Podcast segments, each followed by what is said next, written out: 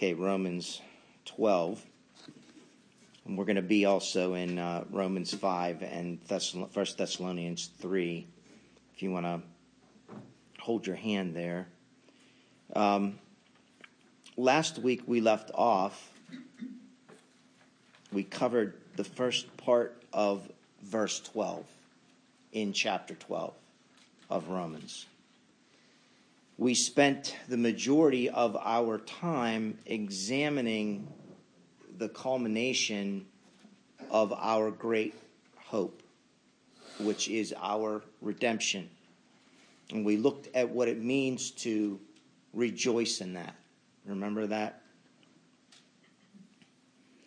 In the next part of verse twelve of chapter twelve, the Apostle Paul tells us in the E S V, the English Standard Version, that we are to be patient in tribulation and constant in prayer.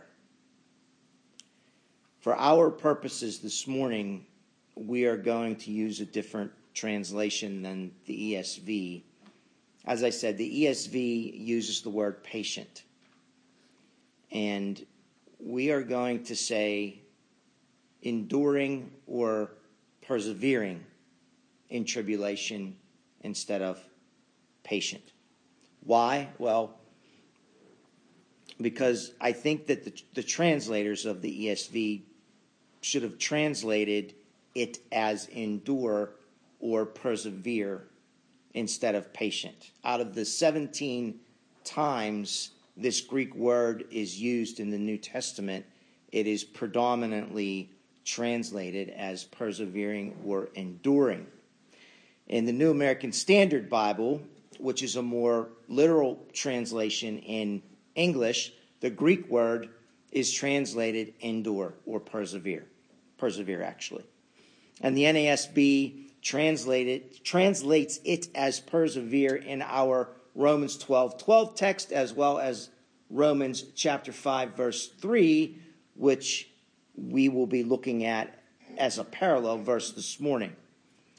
I don't often choose alternative words for the E S V, and the few times that I have, I've, I've not done it lightly, and I spent a very long time studying this before I did it. And you may think, well, you know, what's what's the big deal, Mike, and why are you spending five minutes on this? Um, it's a big deal whether or not we use the phrase patient in tribulation or persevering or enduring in tribulation. You tell me. Okay, would you rather have your doctor say, uh, Jim, I'm confident that you can be patient in your fight with this cancer? Or would you rather your doctor say, Jim, I'm confident that you can endure and persevere in your fight with this cancer? See the difference? It's a big difference. Same with our text. Big difference. Be patient in tribulation is much different than persevere in tribulation.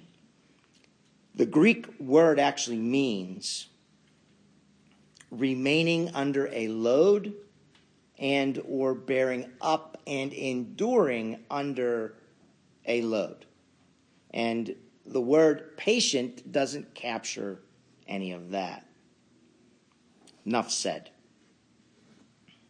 The question before us is just what tribulations do we need to endure or persevere in? That's the question. If you remember last week, we were able to further define our hope by looking at Romans chapter five, verse two as a parallel verse. Now we are going to look at Romans chapter five, verse three to further define what Paul means by tribulation in Romans twelve twelve. And why are we going to do that? Well, because Paul is very consistent. Something else that we saw last week. Paul is very consistent when it comes to his subject matter and how he describes it. With that said, I sought out someone from our contemporary Christian culture who captures Paul's consistency when talking about or defining our tribulations, okay? And that someone would be good old Johnny Mac, as I call him. Uh, I like I like what Pastor John MacArthur describes as the Apostle Paul's definition in his writings of tribulation and his definition of tribulation here. M- MacArthur says that, and I'm quoting, "Tribulation is the inevitable troubles that come to followers of Christ because of their relationship with him." Tribulation is the inevitable troubles that come to followers of Christ because of their relationship with him. This tribulation motif, if you will, is part of the context in Romans five, and it's part of the context in Romans twelve, along with several other places in Paul's writings throughout the New Testament where he speaks of the believers' tribulations. And Paul also calls them sufferings, by the way. And like Paul, I will be using the same words, tribulation and suffering, and we're going to use them interchangeably here this morning. Now, to elaborate on the Greek meaning here in the text, Romans twelve twelve, the word persevering, I shared part of the definition with you. The word persevering refers to the ability to remain or stay under tremendous weight and pressure without succumbing to or giving into that which is upon you in this load that you're bearing. So it's not being defeated by the load that you're bearing. While studying the etymology of this word, it reminded me right away of Winston Churchill's oft-used phrase, for which he coined the acronym K B O. K B O was Churchill's way of saying to persevere no matter what, and it stood for keep buggering on. K B O, keep buggering on. In the face of insurmountable odds, when Hitler had bombed the entire city of London for fifty-six straight days, mostly nights, which became known as what? The Blitz. Churchill would incessantly tell his people that they must K B O, they must keep buggering on. He would say it at the end of his radio speeches. He would put it at the end of his letters and memos. And um, when he would see his generals and his war leaders, he would look them in the eye as he passed them in the hallway, and he would say, keep buggering on. And they did. If you say it enough times, you think it enough times, you hear it enough times, then you tend to do it.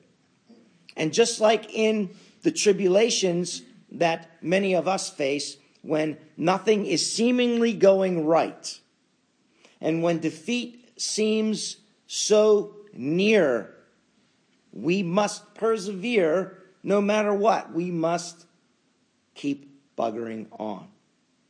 Now, Churchill has been quoted many times as saying that he felt that he was walking with destiny when he was called upon to become prime minister and lead the fight against Hitler. And he said that it was almost as if God was preparing him for this moment his entire life. And if you study his life, you will learn from his childhood onward that that is undoubtedly true. God was preparing him to take on Hitler from when he was a child. So go ahead and try and tell me that the Apostle Paul didn't believe the same thing about himself, and I'll tell you that you're crazy. Paul said in Galatians chapter one, verse fifteen, that God set him apart from his mother's womb for his specific ministry, and that included the tribulations and suffering that Paul was ordained by God to endure. Are you with me so far? And you, beloved, no different. You're no different. I'm no different. This is what I want us to see most of all this morning, just as we saw last week that our, remember we saw that our access, okay, to the Father is a given. So too, I want you to see that the tribulation and suffering in your Christian life is also a given. It's ordained by God in both Romans five and Romans twelve. We saw that our hope is realized through our Lord Jesus Christ because we have justification by faith through him. We have peace with God through him. And we have that access to God by faith into the grace by which we currently stand and rejoice all through him, all through Christ. And that's a given. And also through Christ, we learned last week that we're to rejoice, right? Paul says we're to rejoice in our sufferings, knowing that our sufferings produce endurance, and endurance produces character, and hope does not disappoint because God's love has been poured into our hearts through the Holy Spirit who has been given to us. That's Romans chapter five, verse three. three through five, actually, I'm sorry. Everything that you are and everything that happens to you, good and bad, is from the Father through the Son by way of the Holy Spirit, including and especially the sufferings and tribulations that you might be going through in your life. Please allow, allow Paul to show you God's consistency, even and especially in our afflictions. Okay? Please turn, if, if you're not there, please turn to First Thessalonians chapter three. It would help if you were able to follow along. First Thessalonians chapter three. Beginning in verse one. Therefore, when we could bear it no longer, Paul says, we were willing to be left behind at Athens alone, and we sent Timothy, our brother and God's co-worker in the gospel of Christ, to establish and exhort you in your faith, that no one be moved by these afflictions. For you yourselves know that we are destined for this. For when we were with you, we kept telling you beforehand that we were to suffer affliction, just as it has come to pass. And just as you know, verse five, for this reason, when I could bear it no longer, I sent to learn about your faith for fear that somehow the tempter had tempted you and our labor would be in vain. He couldn't fire them a text. He couldn't send them an email. He couldn't FaceTime them.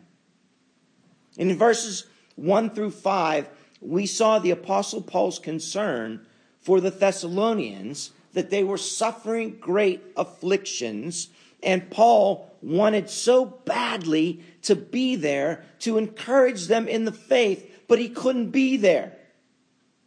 And we see this here, and in the previous verses leading up to here. In verses seventeen and twenty, if you want to look at them, seventeen through twenty of the previous chapter, First Thessalonians two, Paul express, expresses his unyielding desire to see them face to face. But he says Satan had prevented him time and time again. Imagine for a moment with me, if you would, your son or daughter at a very young age, say third grade, and your daughter is being bullied at school, and she's trying to endure this most unwelcomed, frightful experience, not knowing what kind of horrors await her at school again tomorrow. She doesn't even want to go. And you, her father, you are a thousand miles away on a business trip, and you cannot console her in person.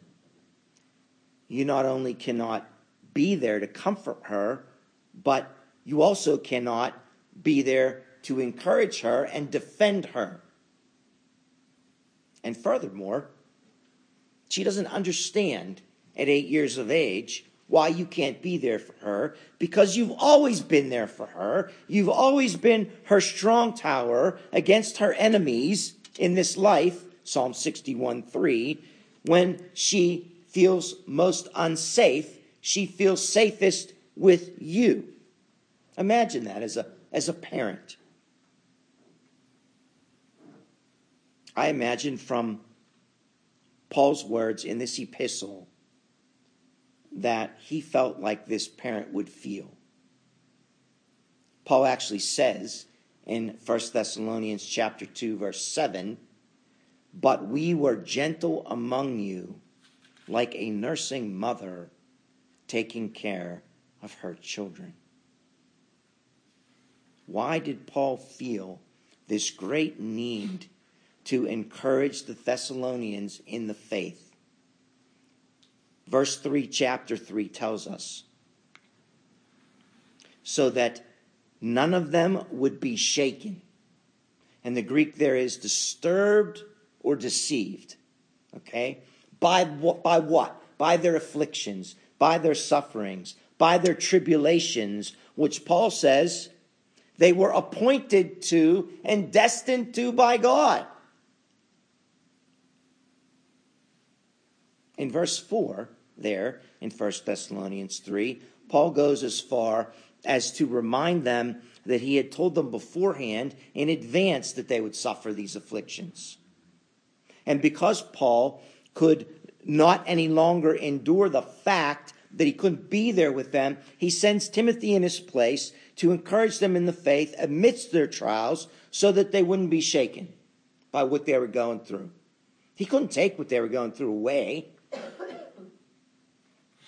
Then Timothy reports back to Paul and gives Paul the good news that the faith and love of the Thessalonians was such that Paul didn't have to worry anymore on top of his, it says it, it says it right here, on top of his current afflictions and distresses that he spoke of in verse seven of First Thessalonians three. So like Paul,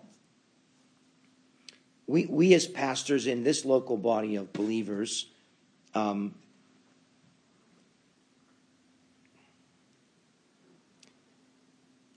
we know that you are experiencing trials and tribulations in your life. Please be encouraged by the fact that we're praying for you, and that we're thinking about you, and that we're doing everything that we can to minister to you when you are afflicted.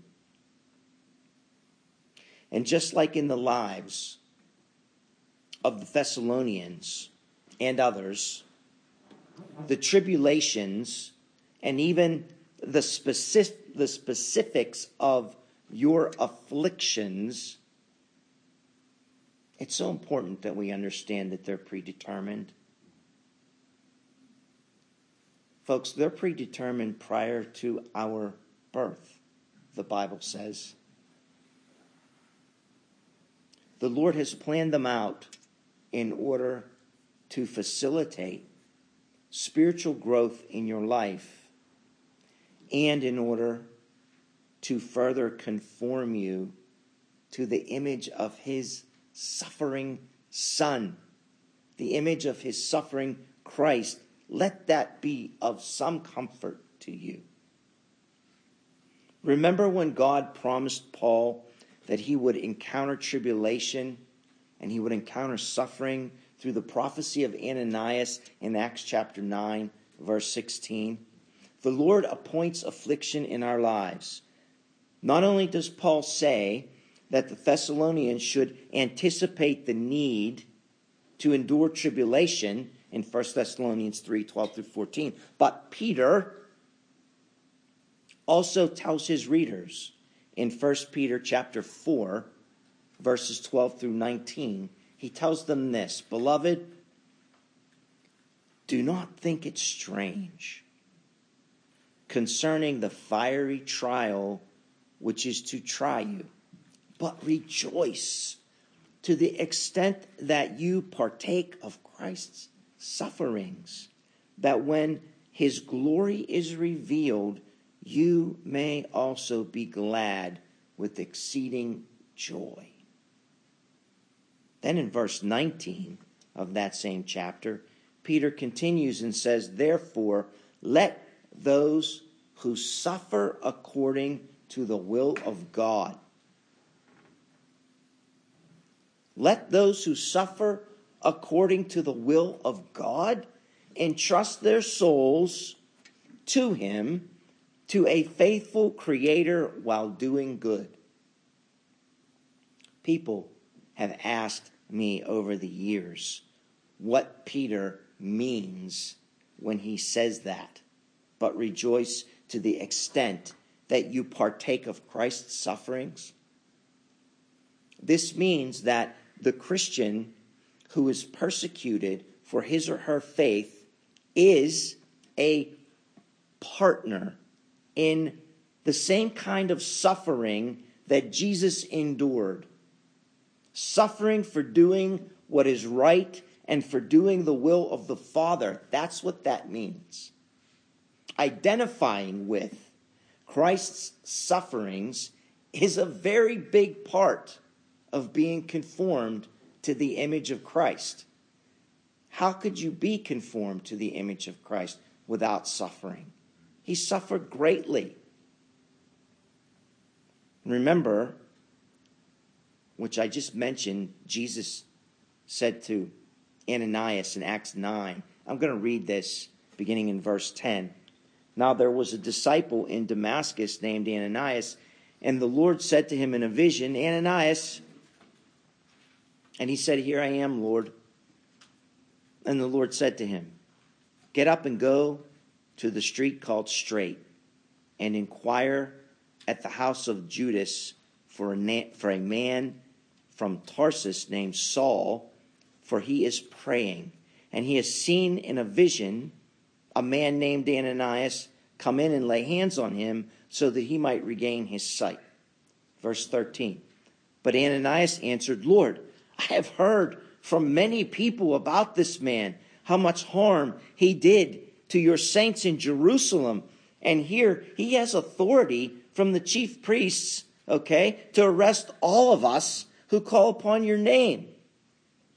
But the Lord said to him," in verse fifteen, "'Go, for he is a chosen instrument of mine to bear my name before the Gentiles and kings and the sons of Israel.'" And then there's that verse, verse sixteen. "'For I will show him how much he must suffer in behalf of my name.'" And with that said, it's well worth remembering Galatians chapter six, verse seventeen here, where Paul says, uh, from now on, folks, don't anybody trouble me, okay? "For I bear in my body the marks of the Lord Jesus."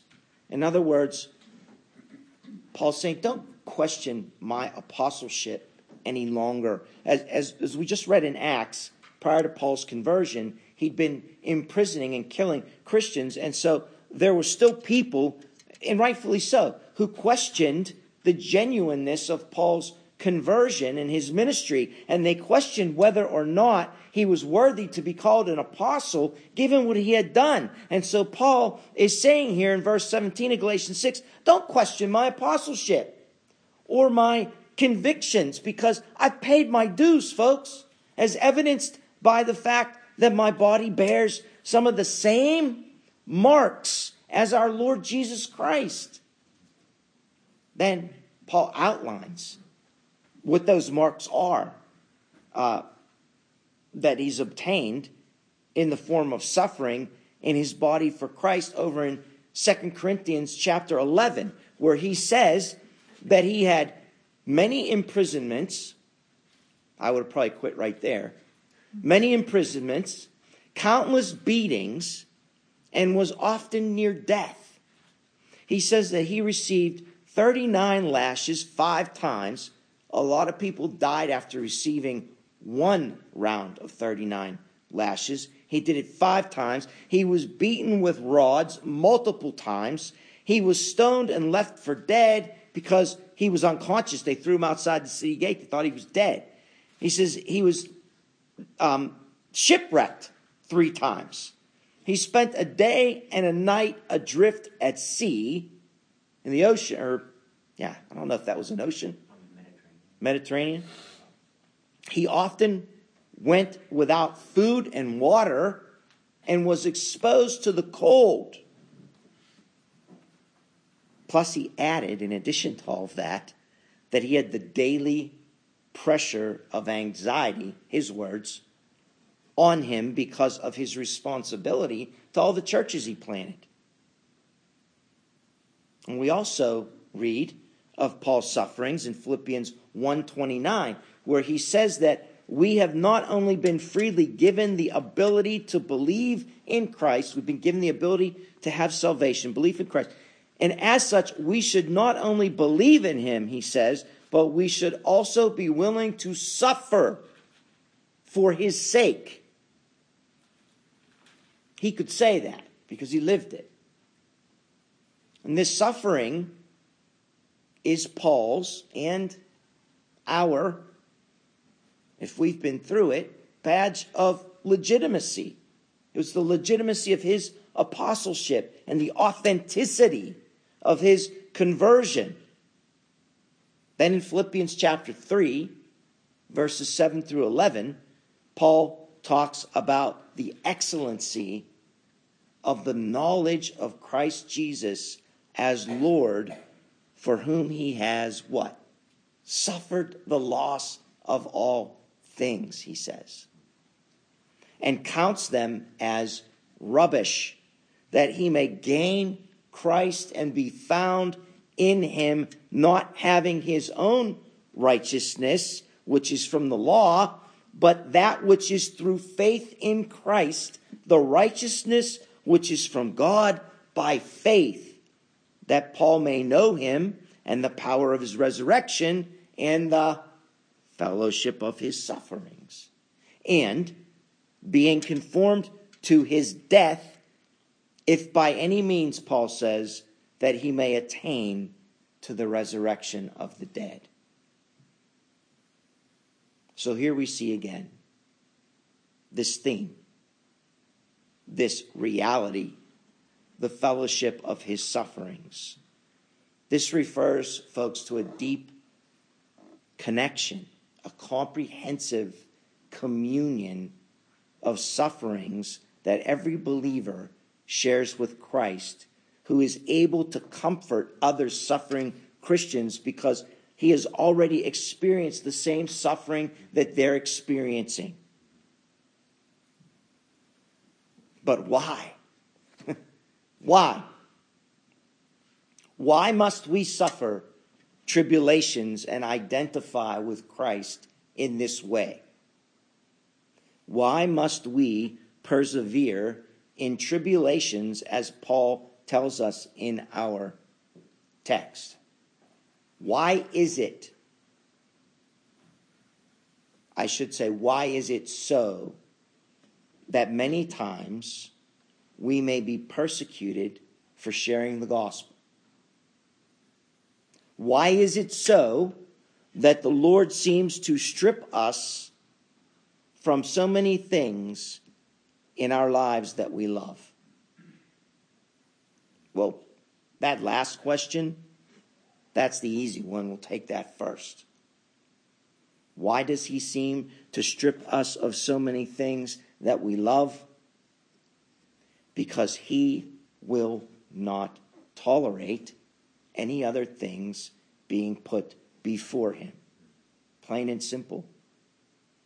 He will not tolerate anything in your life that exalts itself against him and robs him of your devotion to him and your fellowship to him. This is the kind of suffering that he can bring that you don't want initially. He is your God. He is your King. He is your holy and righteous one. He is the Almighty One. He is the great I Am. He is a jealous God, says so himself. He is, he will not stand for a split allegiance. He is rightfully demanding all of your allegiance. And trust me, I know. Don't tempt him. Don't mock him.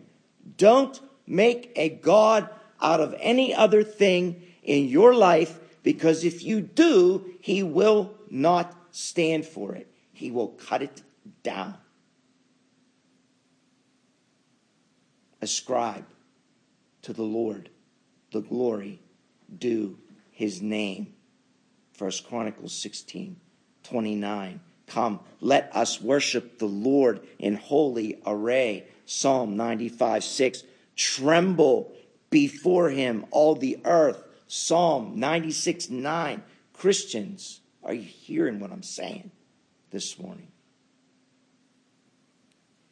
There is suffering in the Christian life that is good and healthy for your Christian walk. And then there is a suffering in the Christian life that you would do well to avoid. That's the kind that we bring upon ourselves because we get confused about who God really is and who we really aren't, basically. Opt for the suffering and the tribulation that's ordained by God to refine you and conform you to the image of Christ. Don't opt for the suffering and tribulation that you bring upon yourself because you got to worshiping something else instead of worshiping him. Back to our text. And persevering in the God-ordained tribulations. Let's answer that other question that I just posed. Why does the Lord make us persevere and endure through these tribulations? Answer. The longer you can endure the fire, the more dross is burned off, and the more pure the metal becomes. My father worked for forty-five years, if you can comprehend that. forty-five years as a machinist at L T V Steel. And I used to sell industrial tools and industrial chemicals to steel mills. And so I know a little bit about this. Smelting, the word smelting, is the word used to describe the heating of iron ore. The temperatures in the smelting process are so high. First of all, if you get too close, it'll kill you. The heat will kill you. Guys have to wear special soles on their boots because it gets so hot that the ground melts the soles of their shoes. The high heat is necessary to purify the metal. It separates the impurities out of the metal And those impurities are called dross, D R O S S. The dross, or impurities, come to the top so that they could be skimmed off, burned off. In the Bible, dross signifies impurity. Metaphorically, the Bible says that God purges the impure and worthless dross from his people through a spiritual refining process, often known as trials and tribulations. The Lord says to Israel, through the prophet Isaiah, quote, "I will turn my hand against you. I will thoroughly purge away your dross and remove all your impurities. I will restore your leaders as in the days of old, your rulers as at the beginning. Afterward, you will be called the city of righteousness, the faithful city." That's Isaiah one twenty-five through twenty-six. That same imagery is used countless times in the Old Testament to describe the Lord working in his people either to, one of two things, chastise them or refine them. In the New Testament, we have unhealthy dross in our lives in the form of harmful and destructful, or destructive, I should say, and damaging thoughts and practices, habitual sins, obstinate disobedience, whatever you want to call those things, it causes dross. And as a result, the Lord di- causes impurities, I should say. As a result, the Lord dictates at times in our lives that we need to undergo a refining process, a purification process, sometimes at very high temperatures for very long periods of time in order to separate the dross so that we can ultimately become a reflection of our Savior. That's the goal. And this process isn't something that happens overnight. Remember First Peter chapter one, three through seven. "Blessed be the God and Father of our Lord Jesus Christ, who according to his great mercy has caused us to be born again." We're born again, we're Christians, to a living hope through the resurrection of Jesus Christ from the dead, to obtain an inheritance which is imperishable. Remember, we looked at this last week. Undefiled, will not fade away, reserved, past tense, present tense, in heaven for you, who are protected by the power of God through faith for a salvation ready to be revealed in the last time. In this you greatly rejoice, even through, or I'm sure, I'm sorry, even though now for a little while, if necessary, Peter says, if necessary, you've been distressed by various trials, so that the proof of your faith, the authenticity of your faith, the genuineness of your faith, being more precious than gold, which perishes, though tested by fire, may be found to result in praise, glory, and honor at the revelation of Jesus Christ.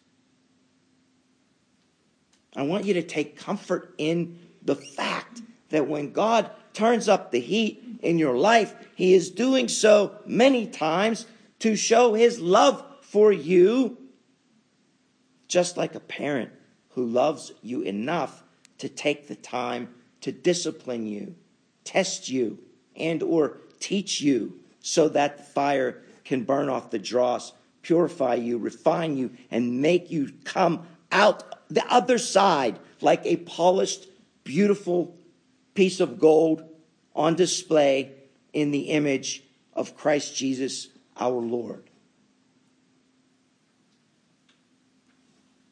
In Zechariah chapter thirteen, verse nine, the prophet says, "And I will bring the third part through the fire." This is God speaking through Zechariah. "Refine them as silver is refined, and test them as gold is tested. They will call on my name, and I will answer them. I will say, they are my people, and they will say, the Lord is my God. So sometimes afflictions are to refine us, and sometimes also our tribulations are a blessing in disguise. If you ever talk to a kid who is now a grown-up, whose parents never disciplined him or her as a child or as a teen, they will tell you in one form or another, one way or another, they will convey to you that they felt unloved because their parents didn't care enough to discipline them. From a positive perspective, we should feel loved because our Father does take the time to discipline us and chastise us. Verse sixty-seven of Psalm one nineteen is well known in this regard. The psalmist says, before I was afflicted, I went astray, but now I keep your word. I didn't care about your word till you smacked me upside the head. Milano paraphrase. That's a blessing in disguise, right? How many times have you been thankful to the Lord for chastising you with affliction because you know you would have never come back to him on your own?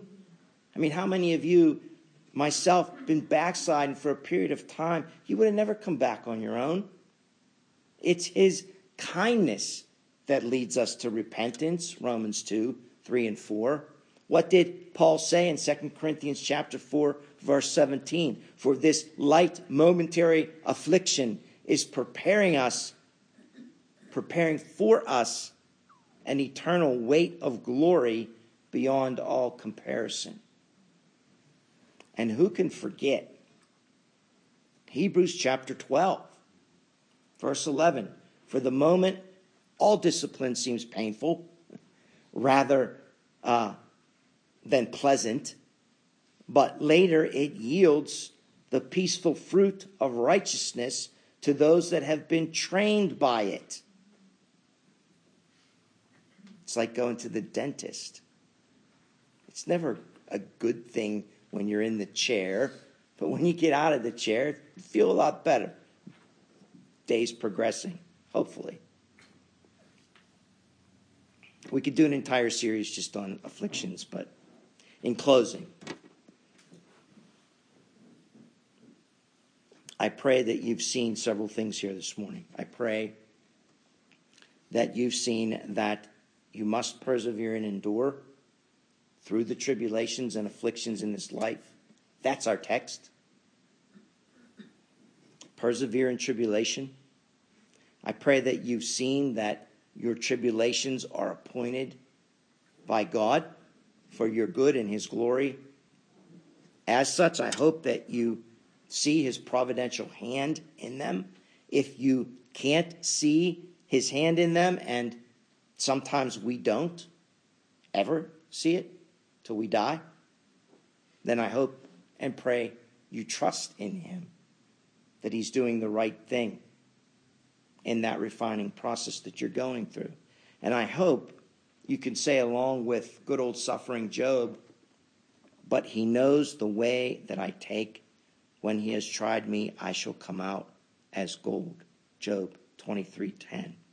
And if you know that the tribulation you are going through, if you know it's God's chastisement upon you because of disobedience or disregard for his commandments, then of course I pray that you will repent and change course. For our Lord said, Jesus said, if you love me, you'll keep my commandments. John fourteen fifteen. I plead with you to remember Proverbs three eleven and twelve. My son, do not despise the Lord's discipline or be weary of his reproof, for the Lord reproves him whom he loves, as a father the Son in whom he delights. Let's pray.